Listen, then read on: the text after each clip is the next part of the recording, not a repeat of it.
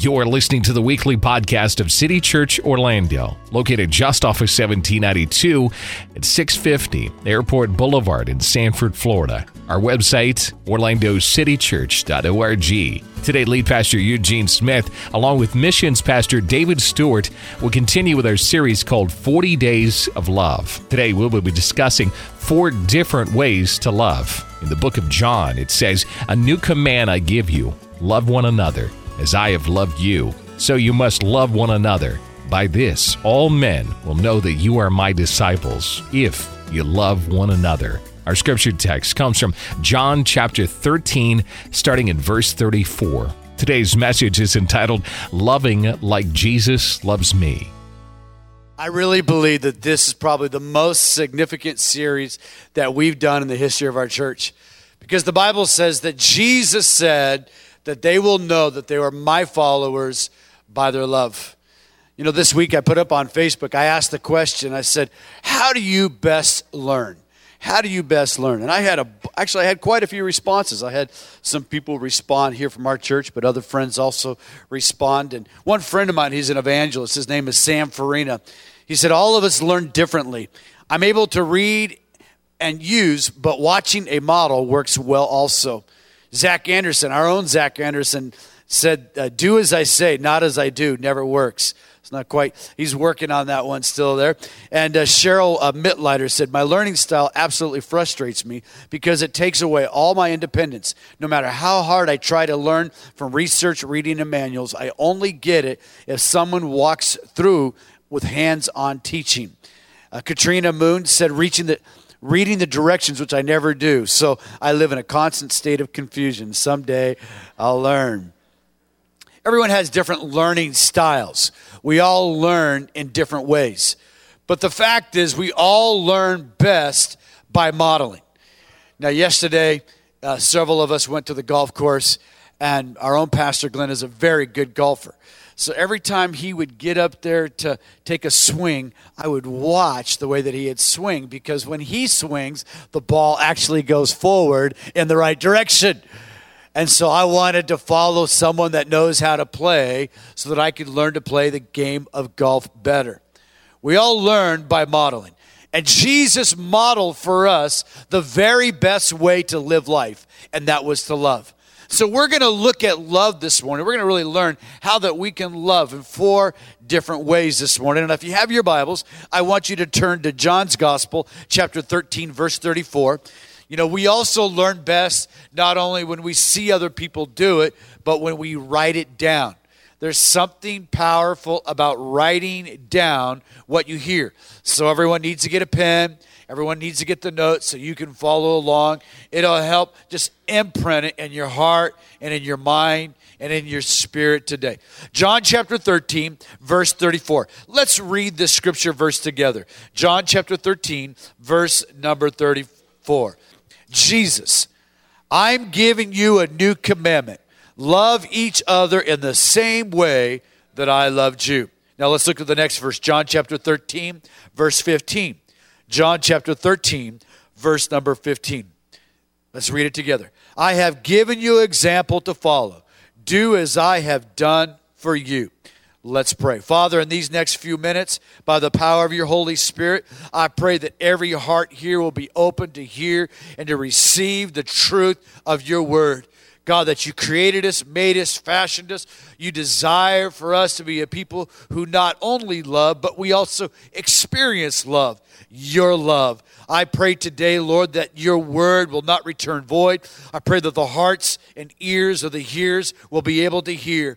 But God, that you will also use me and use the mouth that I have to speak this truth. God, we need you today. We welcome your presence here. We thank you that you are here to heal, you're here to deliver, you're here to set the captive free. And I ask this now, Jesus, in your mighty name. And everyone said, Amen. The first thing I want you to see about love is that I must accept others like Jesus accepts me. I must accept others like Jesus accepts me. Followers of Jesus ought to be the greatest example of accepting other people on the planet. Followers of Jesus ought to be the greatest example of accepting people who are not like us on the planet. Now, the sad thing is that this isn't always the case. As a matter of fact, followers of Jesus many times are accused of being bigoted. They're accused of being not very kind. They're accused of being mean. And many times, although I think that it's just the work of the enemy bringing slander against the believer, I think sometimes the shoe fits. I think many times the followers of Christ become extremely judgmental of people who are not like them. And as we really look at this model and this example of love, we're going to see that Jesus loves people. Jesus accepts other people just the way that they are. You know, when you were a kid, someone put you down. When you were a child, someone said something mean to you. And we've all experienced that. We've all experienced rejection by words and by deeds of other people. And so we live so much of our life trying to be accepted and not being rejected. We try to live so much of our life to, to be accepted by other people. And so we do all kinds of things. When you're young, you know, you listen to all kinds of strange music, you do all kinds of stupid things. When you're a kid, I remember when I was about six or seven years of age, we were all hanging out in the neighborhood and we climbed up on my neighbor's roof. And one of the real bright guys, about the age of 10, he dared everyone to jump off the roof. Now, you know, when you're six, seven years old and the, 10, the coolest kid on the block is daring you to jump off the roof, it's sometimes it's hard not to want to do that. Isn't that right? You want to be accepted. And so you do stupid things like jumping off roofs and then you break your ankle and you have to call your mom and she has to leave work. And my mom says, If I have to leave work and your ankle ain't broken, I'm going to break it when I get there. I mean, you know, you're just, you know, you're like stuck and you want to be accepted by people. And we don't want to experience rejection. No one wants to be rejected. We all want to be loved. We all want to experience love. And today, God wants you to know that He loves you. Jesus said it like this in John chapter 6, verse 37 The Father gives me my people. Did you hear that? The Father gives me my people. God gives you to His Son Jesus.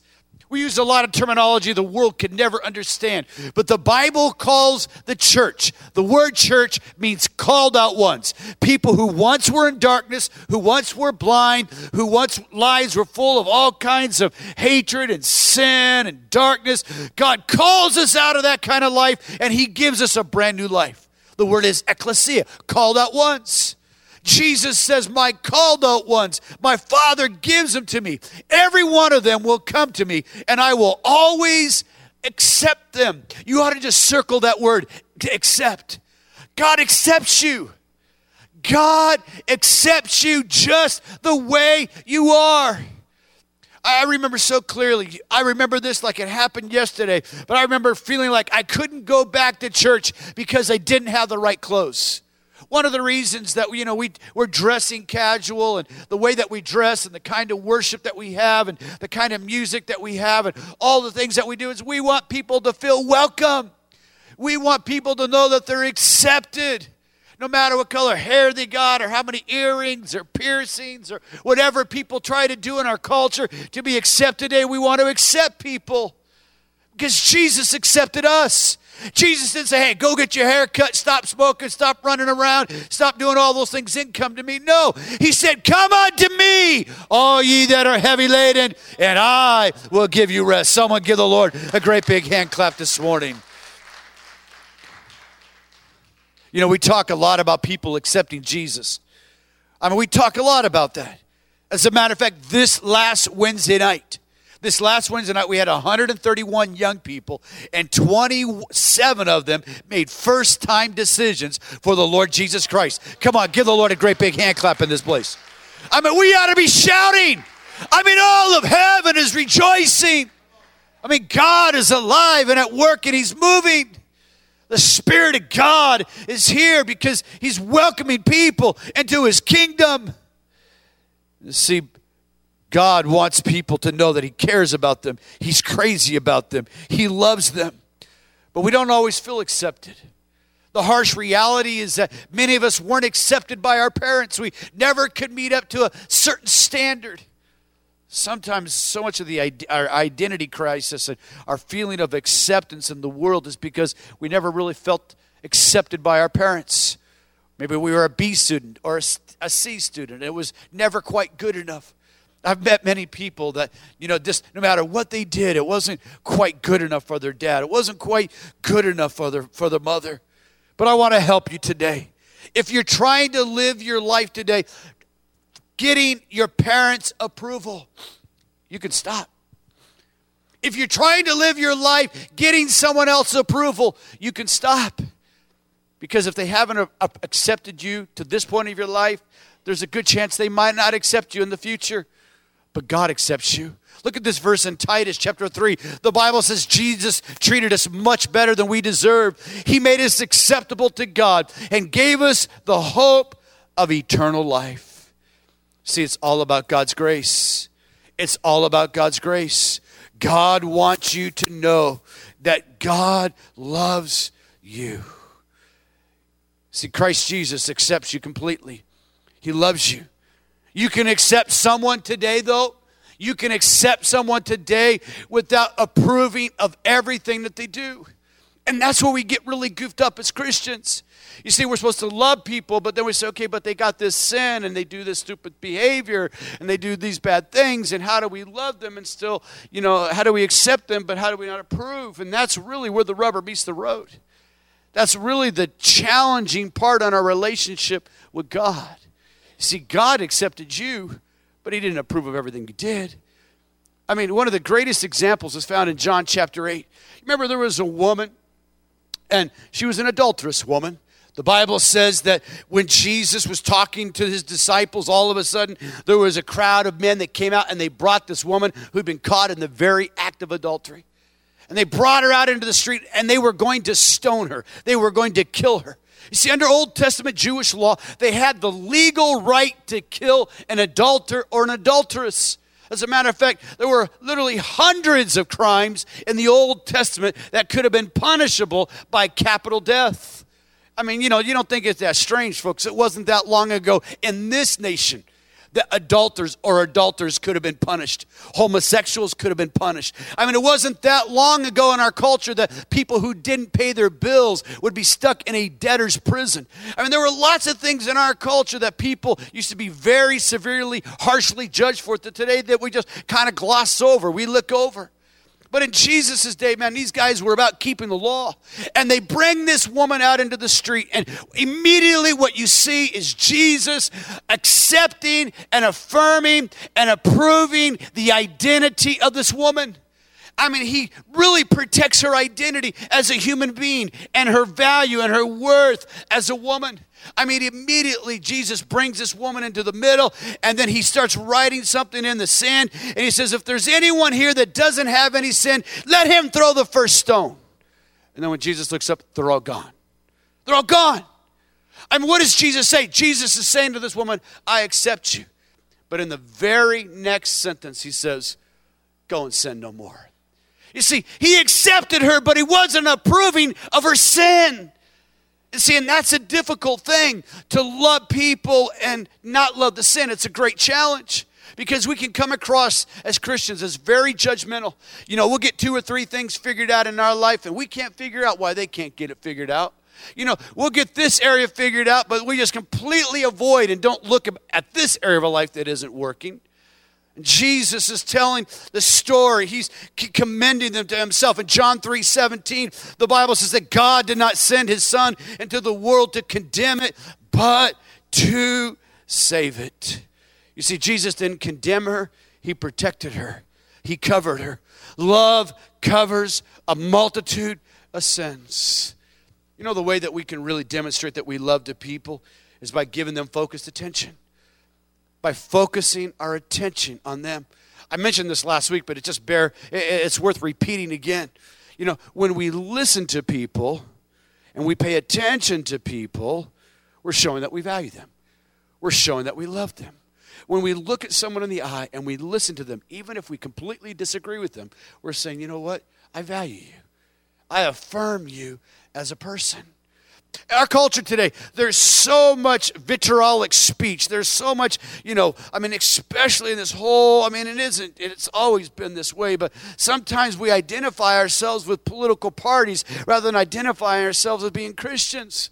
And that's where it gets all goofed up. And so people start lobbing huge bombs at one another and saying terrible things, shouting at one another. We got a huge problem in healthcare in America. Huge problem in healthcare. I mean, it costs, we spend 16% of our GDP, and we got all these issues.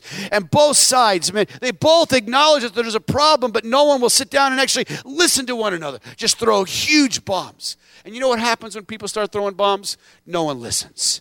No one listens, and nothing get accomplishes. I mean, think about your marriage. Think about, you know, as a husband and a wife, you got a problem and you're both looking at the same problem but from two different perspectives. And so all of a sudden it starts to get a little heated in the home. And you start talking loudly to it. You're not yelling at one another yet, you're just talking loudly to one another. You're both looking at a problem, but as long as you're talking loudly to one another, neither person is listening. And guess what happens? Hurt feelings say things that you really didn't mean to say. All these kinds of things take place. And the issue is the problem that you had never really gets solved. You got to go back, and then if your husband, you got to, oh, God, forgive me, and then go ask for forgiveness, and then hopefully you can sit down and start to talk and work through your differences. You see, when you focus your attention on someone, you're saying, I value you, I love you. This week, this week, God's saying to you, who does He want you to focus your attention on? Who is there, who is in your life that really has been difficult for you to accept that God wants you to accept? Uh, every week we got little assignments here, and so you got a little blank that you need to fill that blank in. This week I will show acceptance to who? I mean, because this is really, I mean, this is really the challenge. When we were in our small group on Friday night, and immediately we started talking about love and what love really is. And one of the guys in the group just says, Man, because I got this woman in my work, and she's full of a spirit, but it ain't the Holy Spirit. And, and it's, it was causing challenges and, and his relationships, conflicts, and you experienced that too. And so, how do you do that? How do you accept people and affirm people? But not necessarily agree with everything they say or do. So, who is God wanting you to focus in on this week? The second thing that we must do is we must forgive others like Jesus forgives me. We must forgive others like Jesus forgives me. The greatest sin in the body of Christ is unforgiveness. Unforgiveness, which always produces a fruit called bitterness every time. It's the greatest sin. It happens over and over and over and over. And really, it's a sin of unbelief. You see, forgiving others like Jesus forgives me, think about that. Think about how much God has forgiven you. See, I don't know about you, but there are a lot of people that really grieve me in my spirit. There's a lot of people that really tick me off.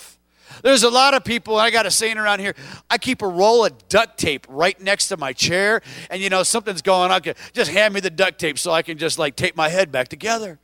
I mean, there's a lot of things that happen in our life that are really, really, really challenging.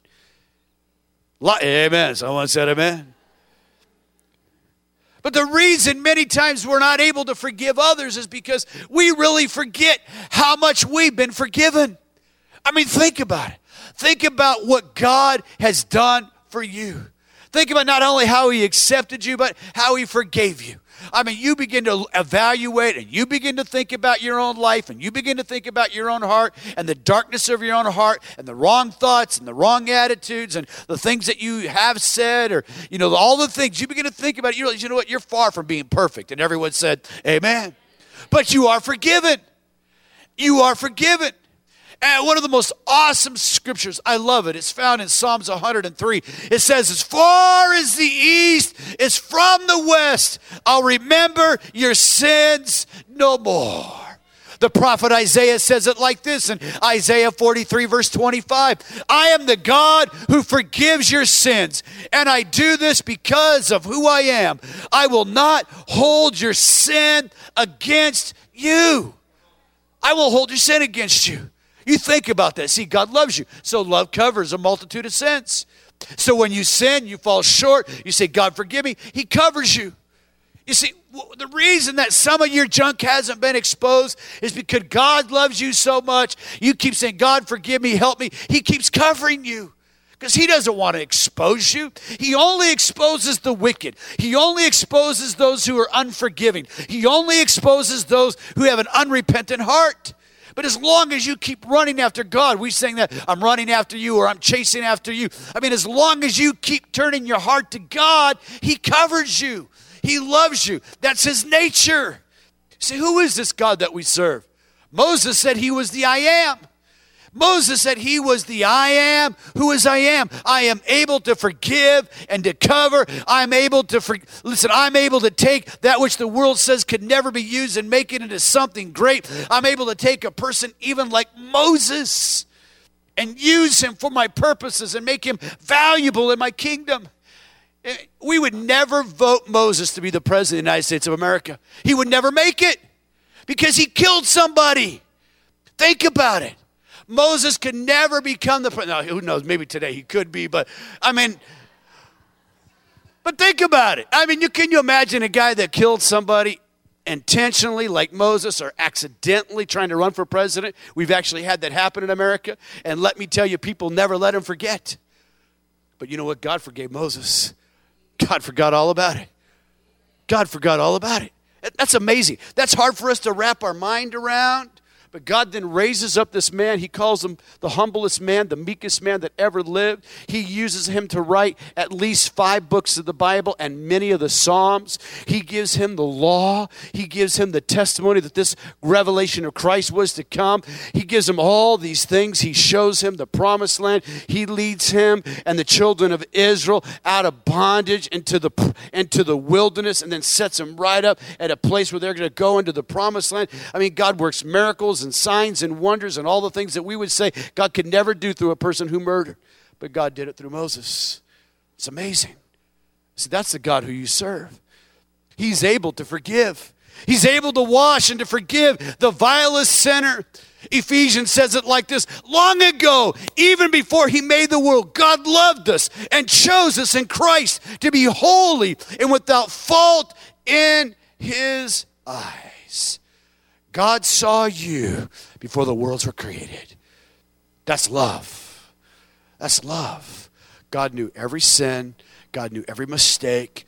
God knew your failures. He knew every problem that you were going to have in your life. And He still chose to love you. He still chose to send His only Son. See, that gives you hope today. You know what that tells you? That God's not condemning you today. The Holy Spirit will convict you. The Holy Spirit will show you that you have need, you need to be forgiven. The Holy Spirit will show you that you're going the wrong direction, but He's not here to condemn you. Romans chapter 8, verse 1, you can read this verse. It's so powerful, but Paul says it like this There is no condemnation for those who in Christ Jesus. You know, our problem is we have to live with ourselves, and we keep remembering our past. But God doesn't. He's forgiven you, He's forgotten. He's buried it. He's covered it with the blood of Jesus. But that dirty, rotten devil, he keeps just bringing it up. He keeps throwing fiery darts, and you keep remembering your past mistakes and talking about and looking back. And you know, you can't drive very fast and very far if you're trying to go forward looking in your rearview mirror. So you got to put those things behind you. Today is a new day in Christ. See, it costs God everything. It costs God everything. It was His blood that Jesus shed from Calvary's tree. I love when I was a kid, we used to sing this song, Oh, the blood of Jesus. Oh, the blood of Jesus. What can wash away my sins? Nothing but the blood of Jesus. What can make me whole again? Nothing but the blood. You see, it costs God everything. For you to experience forgiveness, it costs God everything. And see, when you've experienced forgiveness, then you're able to forgive others.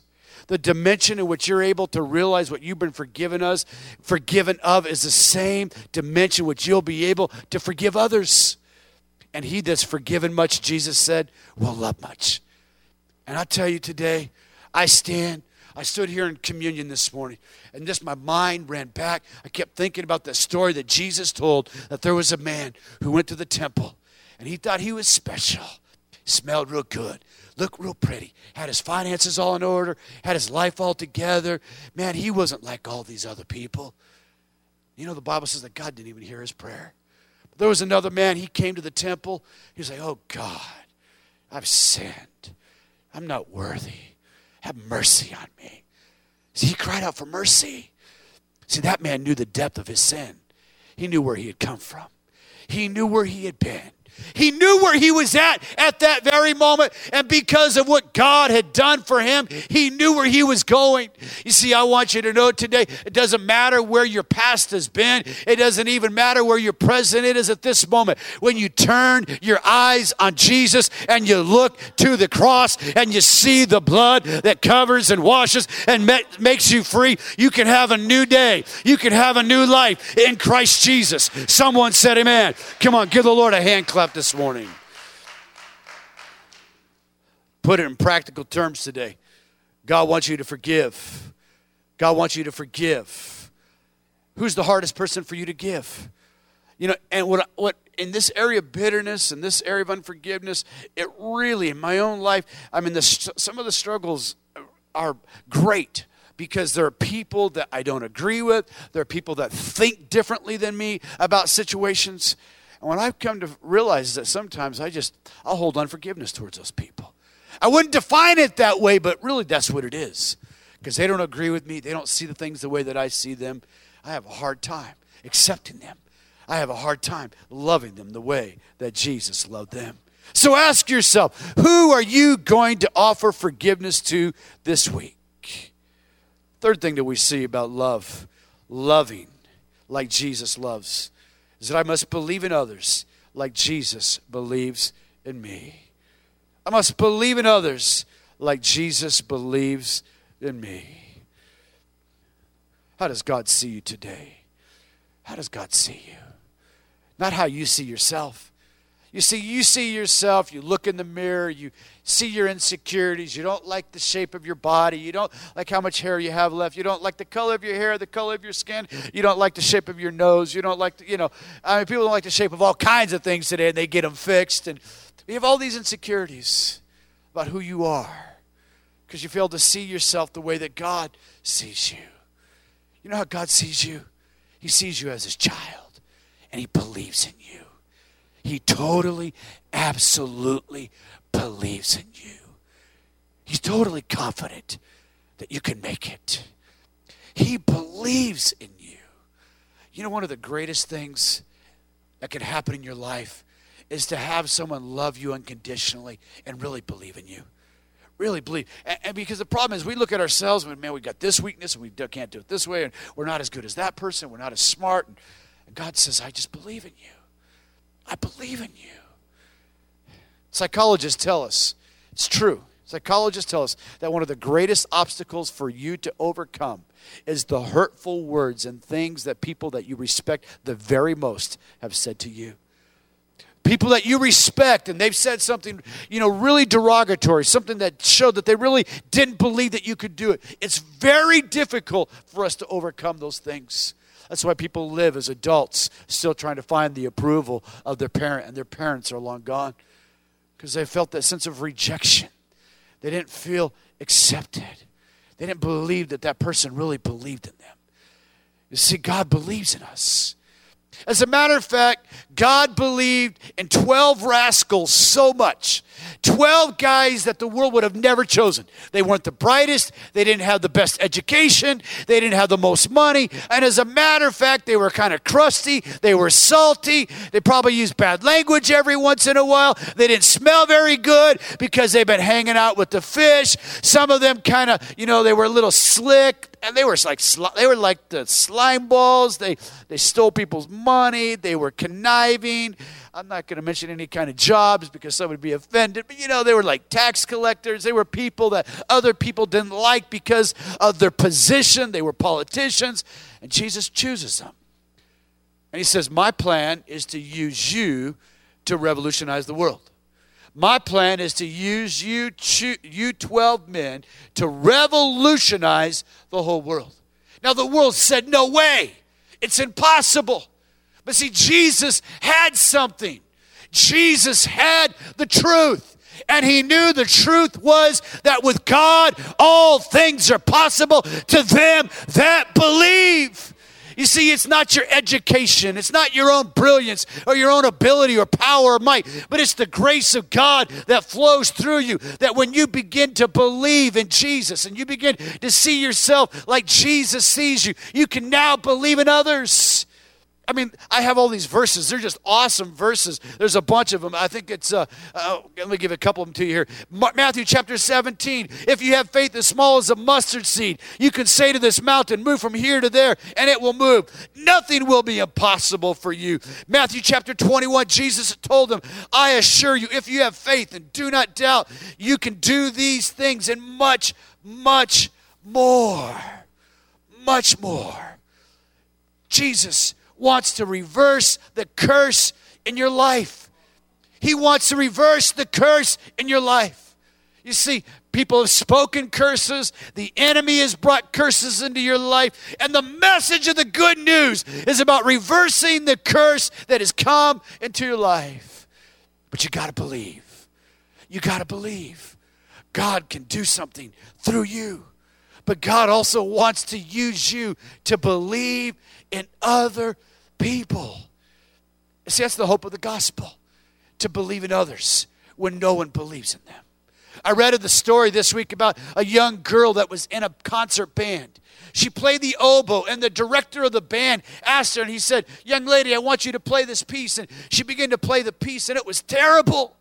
As a matter of fact, everybody was just kind of like, oh, you know, it's kind of like that person at work that always says the wrong thing and the boss doesn't like them and so nobody else really likes them and they're just not, you know, it's like you're always, a, you know, you just, you feel bad for the guy or the girl because they're not really well liked and, and people put them down, they make fun of them and maybe it's at school. I mean, every place you're at, there's always people that are kind of marginal on the outside. They smell funny, they look funny, they got kind of quirky behavior, mannerisms.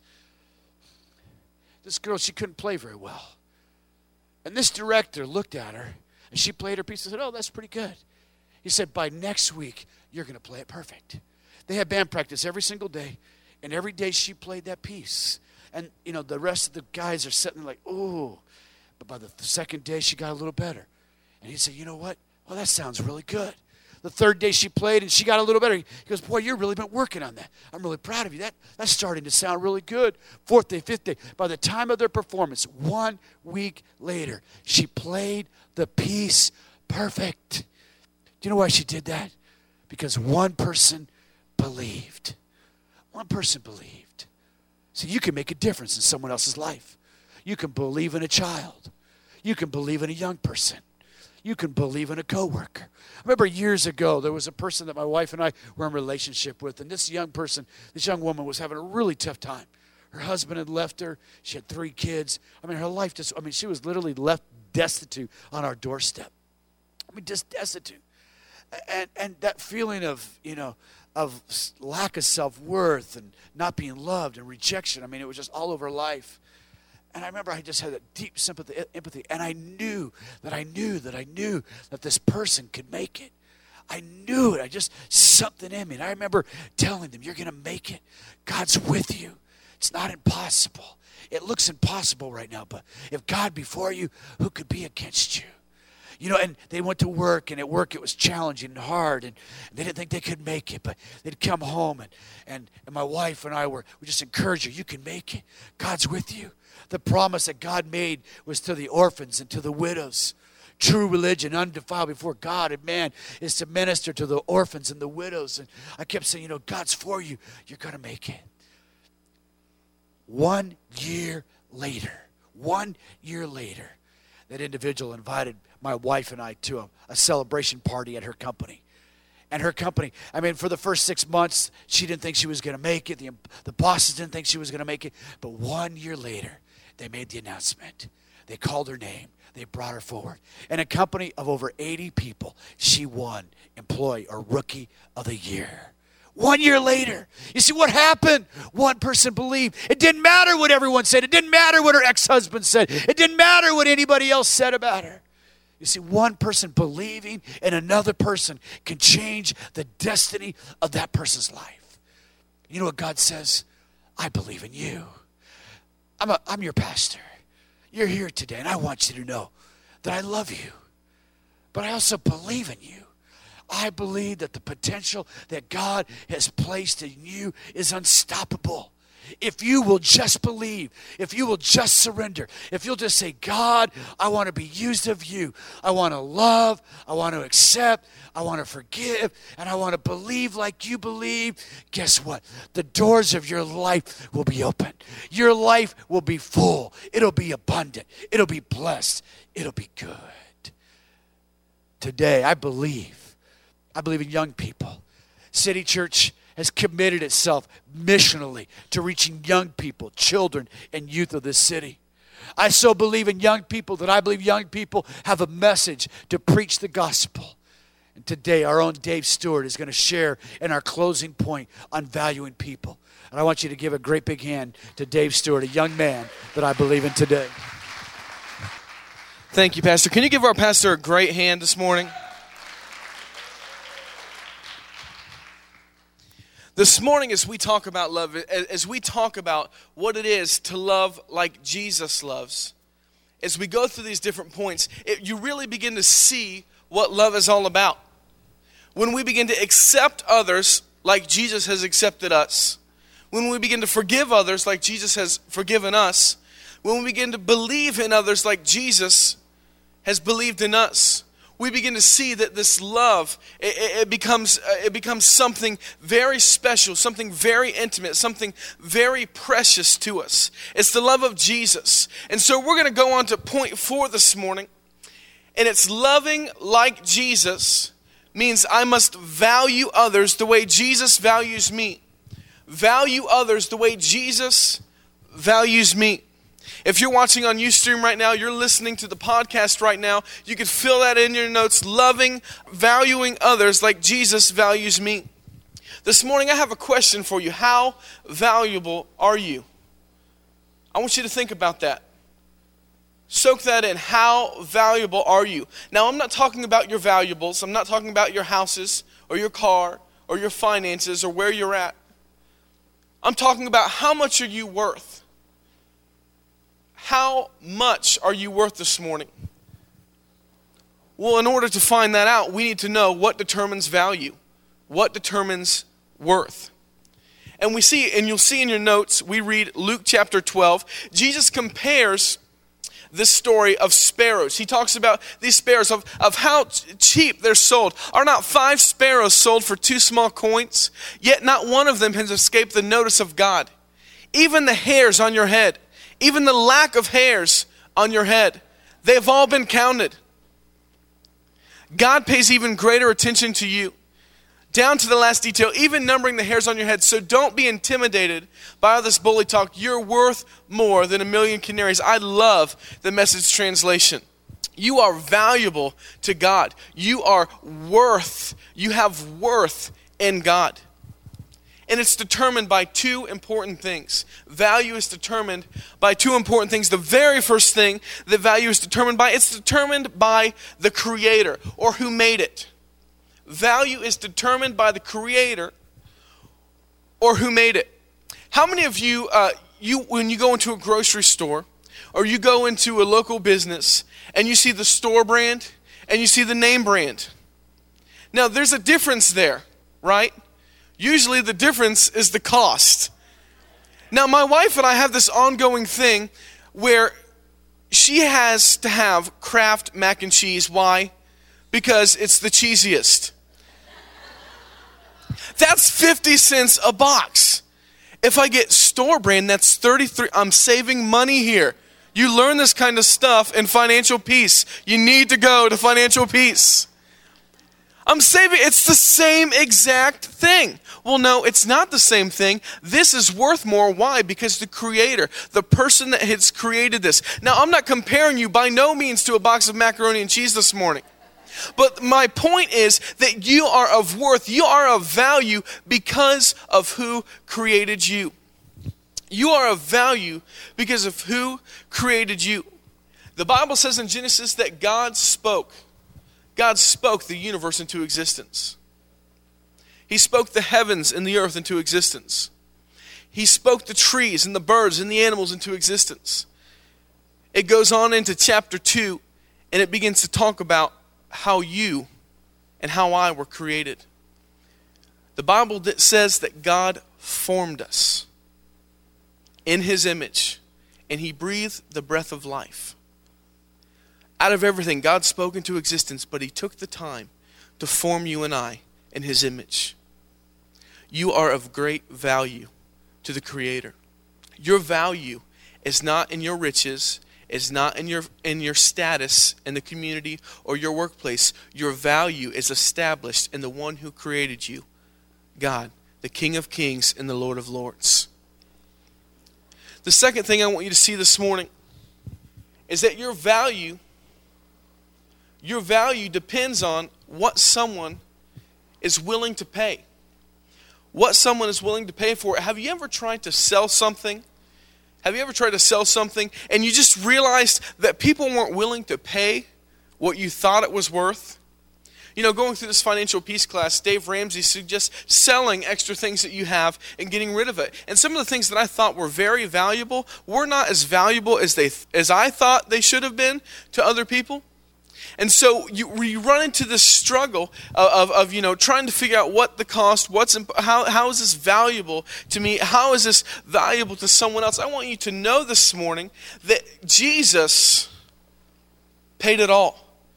Just as Pastor was speaking a little bit before about the sacrifice, about what Christ had done for us on the cross, Jesus paid it all. The Bible declares in Romans 6 23, For the wages of sin is death, but the gift of God is eternal life. The wages of sin is death. There is a consequence, there is a wage, there is something, there is a debt that happens, there is something that results. It's a wage that needs to be paid.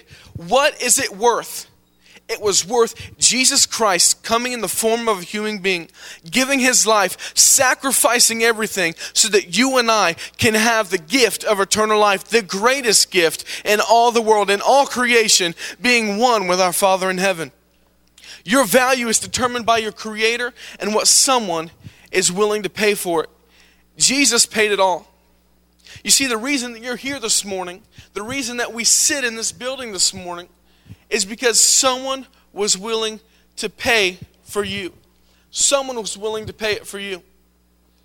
You know, some of you may be in here because you had a praying parent, you had a praying mother, you had a praying father, you had someone interceding for you. You may have had a fasting wife or a fasting husband, someone believing for you to be saved. It may have been a dedicated friend, someone who modeled Christ for you, and you're here today because they led you to the Lord. You may be here today because someone prayed, they fasted, and they gave towards missions. They gave to a local church who was able to do an outreach and go out and pass out bottled waters and share God's love because they were able to go into a business place and scrub a toilet and share God's love by meeting simple and practical needs of people. You're here today because someone paid the way. His name was Jesus. That's why we do it. It's all about Jesus. When we accept others like Jesus accepted them, when we forgive others like Jesus forgave us, when we believe in others like Jesus believed in us, when we value others and place importance on what Jesus uh, places importance when we value others like Jesus values us, love is expressed. We see this begin to happen. And this week we have an opportunity to love like Jesus to value others like Jesus, to value others like He values us. You see this table up here? This represents one nation out of many, many nations all across the world. This represents the nation of Haiti. There are thousands and thousands of people that are represented on the island. As you look across this room, just look across this room, there are flags representing many different nations, people from many tribes and different tongues all across the world.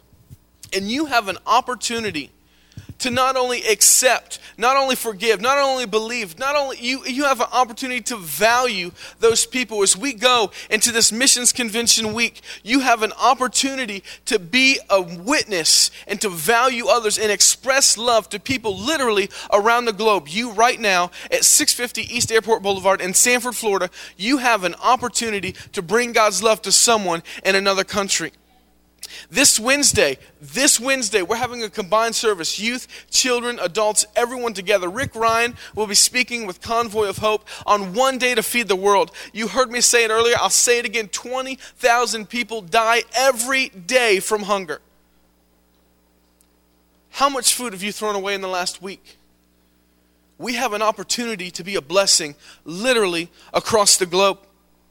That night, we're believing for people to be called into the mission field. We're believing for life uh, to happen and transformation to happen in the hearts of young people and adults. Listen, if you're an adult in here today, it's not over yet. God still wants to use you. He can use you. He can, the love, the forgiveness, the acceptance, the belief that He has poured into you, you can use that to be a blessing to other people. Saturday night, we're having a prayer missions focus, 5.30, 6.30, one hour. Will you come out and join us? Be a part. Pray for our missionaries. We currently have 11 foreign mission or 12 foreign missionaries that we support around the world. That's not including churches and local ministries all around this, uh, all around the United States. But we are a blessing to those different people, and we I am believing by 2010 we're going to double our support in missions. Can you believe that with me? It's my prayer and my goal. We have calls from missionaries and churches every day asking for us to be a part. It's my goal uh, to not turn one of them down. After we prayerfully consider what the Lord would have us to do, I would like to support missionaries. We as a church would like to support missionaries across the globe. It's what we've been called to do. It's the Great Commission. Join with us and be a part of that during this Missions Convention week.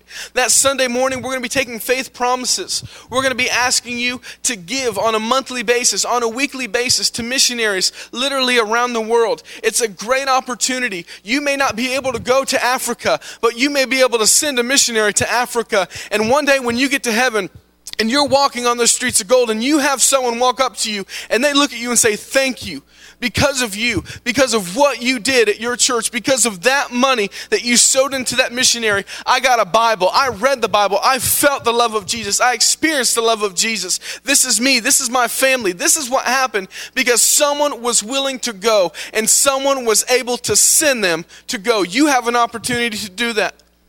That sunday night we're having our taste of the world we're asking you to come out and experience the taste of the world. We're asking you to prepare a traditional dish from your country, wherever you come from. Someone asked me if I can do a Big Mac because they're from America. I would not suggest that. Where are your roots?